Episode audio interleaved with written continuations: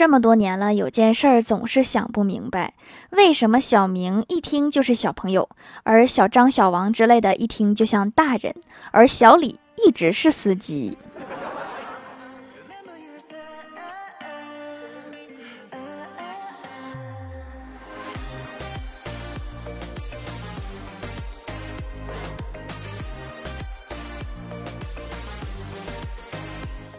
Hello，蜀山的土豆们，这里是甜梦仙侠段子秀欢乐江湖，我是你们萌豆萌豆的小薯条。又一宿没睡呀！我有一个男神，我追他三年多了。昨天他突然跟我说，让我帮他把羊了个羊第二关过去，他就和我处对象。我现在呢也想明白了，跟他处对象呢好像也没有必要。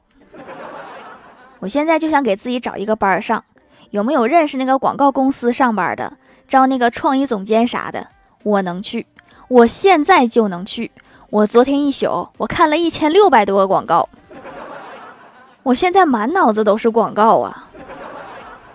还有一点就是那个羊了个羊的官方啊，你好，你能不能把第一关给删了？你有点耽误我复活的进度了，你知道吗？最近欢喜玩羊了个羊都精神中毒了。早上上班，我在旁边亲眼看到他把桌面上三个文档的图标给扔进回收站了。这个游戏啥时候黄啊？太折磨人了。我哥前段时间处了个对象，今天约对方出来吃饭。我哥认真的问：“你真的喜欢我吗？”女友说：“真的喜欢。”我哥接着问：“那你为什么喜欢我呢？”女友认真的回答：“因为暂时没有别的选择。”暂时划重点啊，就是说以后可能还得换。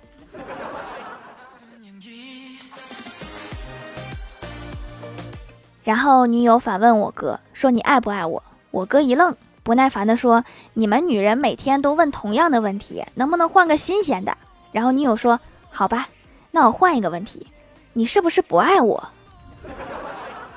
确实换了，但是又好像没换。然后我哥信誓旦旦地说：“我发誓一辈子对你好。”女友有点不相信，问：“真的？”然后我哥点了点头。女友说：“那你愿意为我而死吗？”然后我哥依然坚定的点头说：“愿意。”然后女友一巴掌上去说：“你死都不怕，发誓有什么用？”这好像是一个连环套。最近很多人都在聊新款 iPhone，据说 iPhone 十四具有车祸检测功能，使用场景是不是这样的？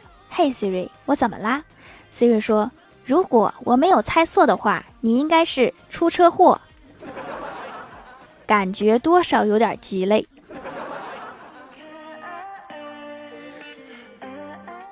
欢喜最近报了一个美术班，想提高一下自己的美术基础。我问他学的怎么样，欢喜跟我说，我们美术老师笨死了，连马都不认识。我问你怎么知道呀？欢喜说，我今天上美术课，我画的就是马。然后老师看了看，说你画的是什么东西？后来我看到了那幅画，我什么都没敢问。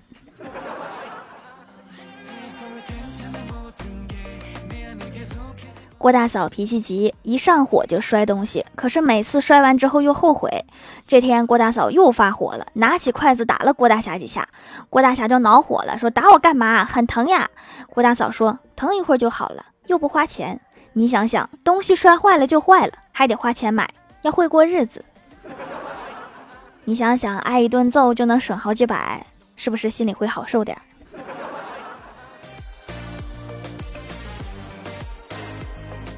郭大嫂早上照镜子，突然哭丧着脸说自己长雀斑了。郭大侠仔细看了看，温柔地说：“小傻瓜，这不是雀斑啦。”然后摸了摸郭大嫂的头，又说：“不过是老人斑罢啦。”把郭大嫂气得抡圆了胳膊，滚犊子！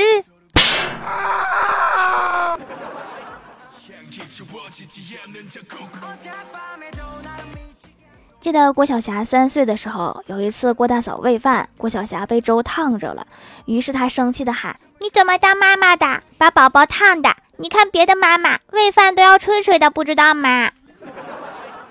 你看给孩子气的都忘了哭了。还有一次，郭晓霞感冒了，要喝药，一杯苦苦的药水，郭晓霞一看就哭了，怎么哄也不喝。最后，郭大侠说自己选择，是自己喝还是爸爸灌。郭晓霞思考了半分钟，一咬牙说：“灌。”宁死不从，但是强制的可以。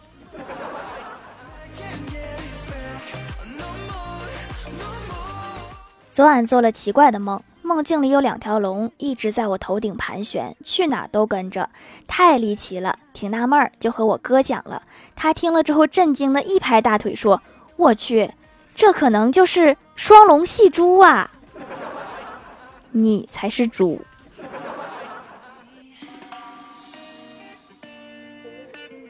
表哥是搞工程的，和老婆异地分居，每年就见面三到五次。平时在工地上，每天都会和老婆网上聊天。有一天，表哥坐在回家的列车上，问嫂子说：“老婆现在的心情怎么样啊？”嫂子说：“我现在的心情就像是见网友。”你们这对夫妻还挺特殊的。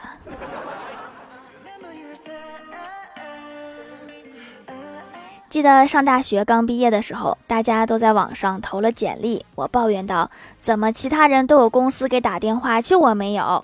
正巧让刚进门的老师听到了，老师说了一句：“你是不是在简历上贴照片了？”啥意思？这是什么内幕吗？为啥不能贴照片啊？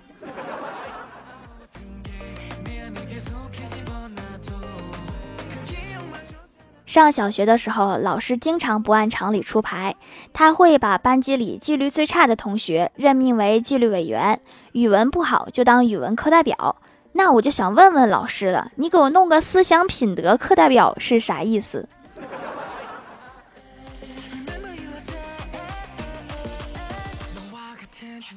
嗨，蜀山的土豆们，这里依然是带给你们好心情的欢乐江湖。点击右下角订阅按钮，收听更多好玩段子。淘宝搜店铺“蜀山小卖店”，或者点击屏幕中间的购物车，可以跳转到我的店铺，支持我的店店。还可以在节目下方留言互动，还有机会上节目哦。下面分享一下听友留言。首先，第一位叫做薯条酱，别拖鞋自己人。他说：“好久没有夸条啦，今天有人问薯条是谁呀？我想了想，该如何形容呢？莎士比亚的语言实在华丽，用在条条身上却……”有些纷繁了。徐志摩的风格热情似火，可我不忍将如此盛情强加于条。川端康成，这是谁呀？这是。虽然优美含蓄，但条条的活泼可爱我是藏不住的。我不知道该如何形容条条了，但是我知道的，条条是我所面对黑暗中的一点荧光，是我即将冻僵的心脏里尚存的余温，是我残酷无情的现实里的避难所啊！好冷呀！这段我得背下来，以后写作文用得到。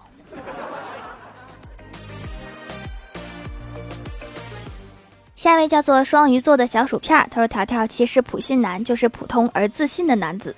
对了，李逍遥就是高铁直男。高铁，高铁做错了什么？”下一位叫做傻阿润，他说忘记抢沙发啦，乖巧的留一条段子。一天，郭晓霞去学校上课，英语老师问大家：上节课我们学习了有关医院的英文单词，还有人记得救护车的英文吗？郭晓霞呼的一下举手，张口就说：俺不能死，多少有点口音了。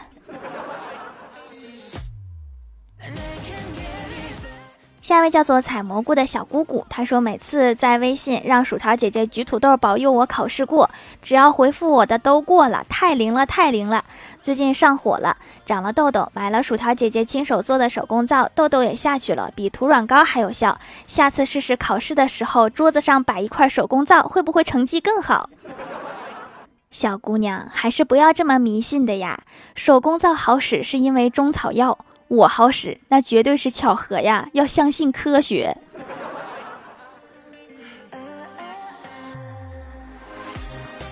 下一位叫做彼岸灯火，他说：“我想来想去都想不明白，为什么下了无数次决心告诉自己别再吃了，要减肥，可是每次一见到吃的却又管不住嘴。刚刚突然想明白了，还是因为有钱。原来钱才是减肥路上最大的绊脚石。”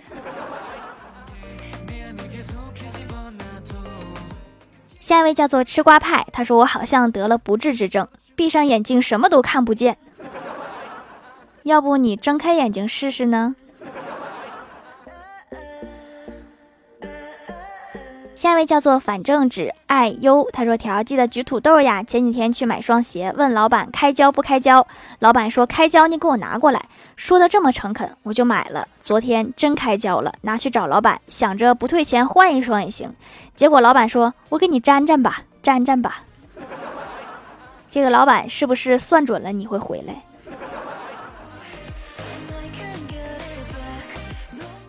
下一位叫做白羊座贝壳，他说：“谁来劝劝我妈？自从买了手工皂就一直回购，给她的姐妹们买，给同事们买，对皮肤好，无添加，保湿锁水，周围的人都送遍了。本来这也无关我事，但是他懒得去银行存钱，用的是我的花呗，这一看就是亲妈呀。”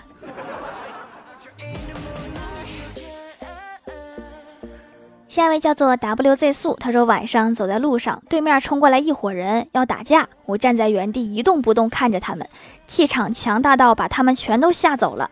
旁边一个妹子说道：“哥你好勇敢，留个电话号码吧。”我都没看他，直接说滚。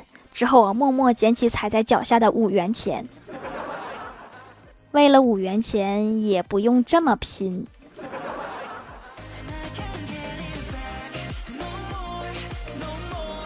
下一位叫做哈喽，微燃烟火。他说：“妈妈批评儿子，我就不明白了，一天内你是怎么能做到做这么多蠢事儿的？”儿子理直气壮的回答：“我起床太早了，晚起毁上午，早起傻一天。”下一位叫做清风过大港，他说有些朋友就是这样，虽然和他们在一起时嘴上会不停的损你，但是私底下如果有人真的敢说你的坏话，他们也会挺身而出和别人一起损你。我差点就感动了。下面来公布一下上周八四五级沙发是新崽子呀，盖楼的有薯条酱、别拖鞋、自己人、双鱼座的小薯片、彼岸灯火、撸突突。蜀山弟子于子月、地灵喵、吃瓜派、Hello 蔚然烟火、心碎荼蘼，感谢各位的支持。好了，本期节目就到这里了，喜欢的朋友可以点击屏幕中间的购物车支持一下我。以上就是本期节目全部内容，感谢各位的收听，我们下期节目再见，拜拜。